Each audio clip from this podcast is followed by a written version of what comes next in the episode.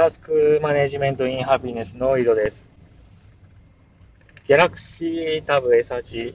プラスとウルトラが国内発売されるというニュースを見ました。私はアメリカからウルトラを個人輸入して使ってるんですけど、まあ、良かったですね。今、貼り付けてるペーパーライフのフィルムが、まあ、もちろんね、国内で発売される予定がね、当時なかったんで、アリエクで買ったんですよ。で、まあ別に品質全然問題ないんですけど、正式にウルトラが国内販売されるってことで多分アイテムですよね、周辺のそういうグッズも増えていくと思うんで、Amazon.co.jp で買えるようになると思うんで、まあそれは嬉しい話ですね。いや、本当にね、まあ、いいですね。いい端末ですね。今ちょっとハマってるのが、私、ギャラクシーノートを持ってるんですよ。で、そうするとサムスンの、まあ、ノートアプリが連携するんですよね。だから、ちょっとポッドキャストのネタを、まあ、朝の活動時間中に思いついたら、デスクに置いてある Ultra のペンをポッと取り出して、その Ultra の上でパパってメモ書きしとくんですよ。そうすると、 Galaxy のノートの方に自動連携されるんで、車に乗ってこうやって、ポッドキャスト録るときに、ノートの方で、 Samsung Notes のアプリを開いたら、その手書きしたメモが、ま同期されてるんで、まそれを見ながら話すというようなこともできるんで、まあ、エコシステムとして、サムスンが言ってるように、ギャラクシー使ってる人には、ギャラクシータブって非常にいいと思いますね。それで今日思いついたのが、歴史と哲学の違いについてですね。これ前も話したんですけど、今日また古典ラジオ聞いてて、あ、なんか、なんだろう、考えさせられる、ちょっとワードが飛び出てきたんで、それに絡めて、ちょっとまた別の切り口で考えてみたんですよ。でまず、色眼鏡っていうワードが出てきたんですよね。バイアスに関する話の流れからかな、色眼鏡っていうのワードが出てきたんですよ。で、歴史っていうのが、それ、色眼鏡を通して世界を見ているということが、まあ、メタ的にわかるっていう話してたんですよね。で、違う眼鏡をかけたら、まあ、違う色になるわけじゃないですか。世界が。そう、だからそういう認識を人間はしているっていう、まあ、ことに気づけるみたいな話だったんですよ。で、思ったのが、歴史っていうのが、まあ、今言ったように、そのメガネを変えられるいろんな色眼鏡を持つことによって、その見方を変えられるっていう、まあ、機能というか、まあ、機能を持ってんじゃないかなというふうに思うんですよね。歴史を勉強すると。そういうき、うん、そういう、まあ、スキルを持てるっていうのかな。多分。そう。で、じゃあ哲学は何なのかっていうと、メガネをかけないってことですね。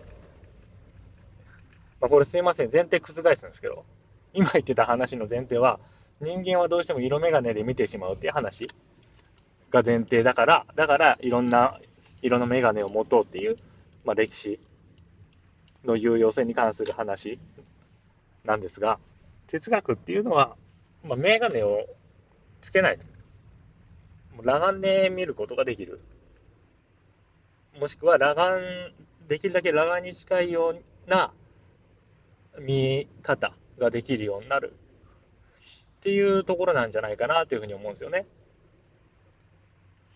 で、裸眼でじゃあ世界見たらどうなるか。まあ、まず、まあ、色眼鏡のアナロジーに沿うと、まあ、色がつかないってことですよね。世界に色がついてないんですよ。で、色っていうのは、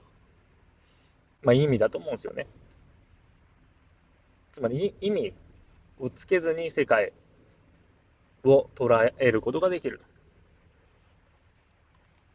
そうすることによって、まあ、私は適切な判断ができるようになるっていうふうに思うんですよね。そういう意味で哲学と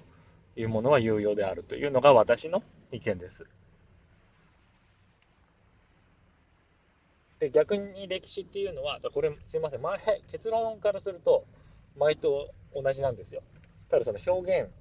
違う表現ができるんじゃないかなと思って今話してるだけで、結論は一緒です。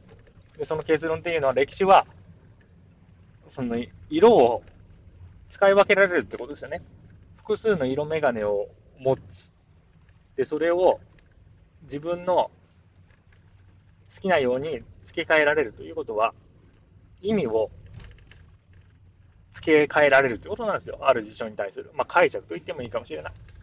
で、これができることによって、どういう利点があるかといったら、人を、そなんだろう、同じ、なんか言い方がね、難しいんですけど、ね、悪い意味ではなくて人を先導することができる。人をアジテートすることができると思うんですよね。なんだろうな。このアジテートとか先導というと、私の語彙力不足のせいでうまく いい表現ができないんですけど、共感って言ってもいいかもしれない。共感も最近はなんか私はあんまり良くない意味で使ってたけど、でも共感ですよ。人を共感させることができると思うんですよね。つまり、他者に働きかける上で色眼鏡っていうのは重要なんですね。色眼鏡っていうのは意味であり、物語なんですよ。それがおそらく必要。で、ただ私はタスク管理の専門家というか、タスク管理しか考えてないんで、まあ、それは別にいらないんじゃないのかって話ですね。色がついてない世界を認識することができれば、適切な判断ができる。で、タスク管理、個人のタスク管理内では適切な判断ができれば、もう御の字なので、まあ、それでいいんじゃないのって話ですね。で、そこに、その、色をつける、意味をつける、物語をつける、ストーリーを当てはめる。まあ、それが必要になってくるのは、まあ、タスク管理で必要になってくるのは、まあ、組織でしょうね。チームでのタスク管理とかいう話になってくると、まあ、今流行りの、なんだ？ビジョンじゃないんでしょ、今。忘れちゃったわ。